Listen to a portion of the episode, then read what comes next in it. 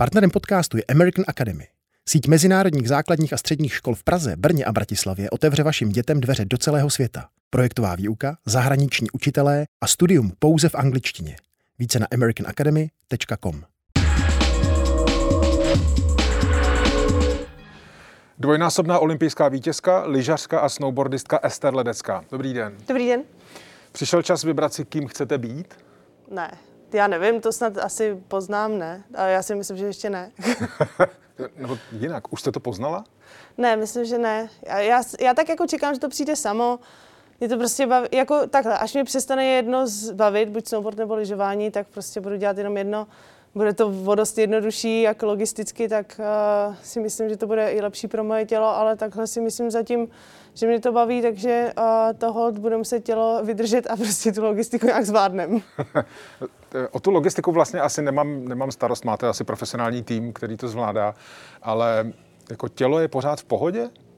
Jo, docela jo, tak já si myslím, že uh, od nějakých 18 let, myslím, od uh, olympiády, no tak to bylo od Soči. Mm-hmm. Vozím sebou všude fyzioterapeuta, takže jsem v podstatě v každodenní péči fyzioterapeuta, což, což hrozně pomáhá.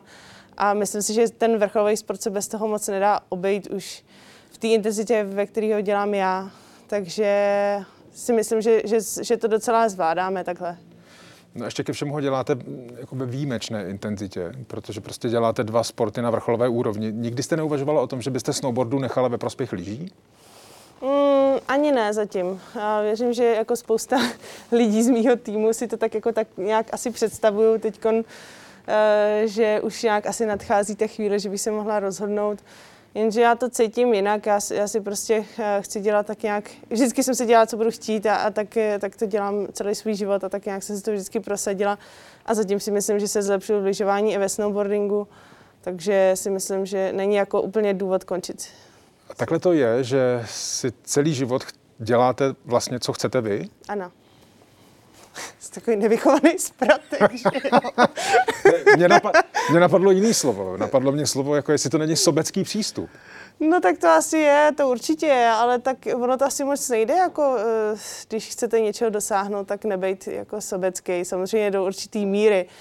Uh, ale já, já jsem měla to štěstí, že jsem kolem sebe vždycky měla lidi, kteří mě podporovali. Od malička jsem, jako mám skvělou rodinu, která drží pohromadě a která se, jako se navzájem podporujeme v tom, co nás baví a v tom, co chceme dělat. A, uh, takže to hodně pomohlo a potom jsem postupně sbírala kolem sebe lidi, trenéry a fyzioterapeuty, až jsem si vlastně utvořila nějaký tým, nějakou komunitu, která prostě táhne za jeden provaz a je to takový za vás, přirozený. Je to, za, je to za ten můj provaz právě, ještě no. navíc.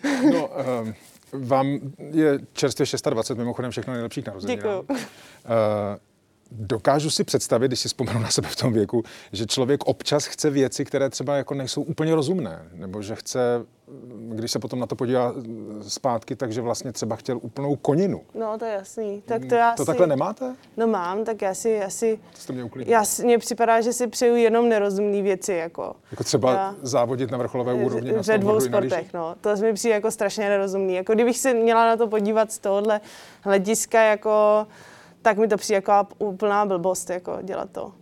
A i s tou zkušeností, jenže mě to prostě jako baví, no. To, to úplně chápu. A když říkáte, že máte skvělý tým a samozřejmě i rodinný tým nebo vůbec rodinné zázemí, tak to je prostě tak, eh, že vás nikdy nikdo z toho týmu, třeba trenéři, Tomáš Bank, eh, jako vám neříká, bylo by možná o něco lepší se soustředit třeba jenom na jednu věc. Tam nic takového neprobíhá. Uh, no, teďkon uh, řekl bych, že ne, že Tomas, Tomas je zrovna dobrý v tomhle, že uh, že tak nějak pochopil, že mám vlastní hlavu a že, že jako spíš než proti tomu bojovat je lepší se nějak přizpůsobit a udělat to tak, aby to šlo skloubit, ty dva sporty.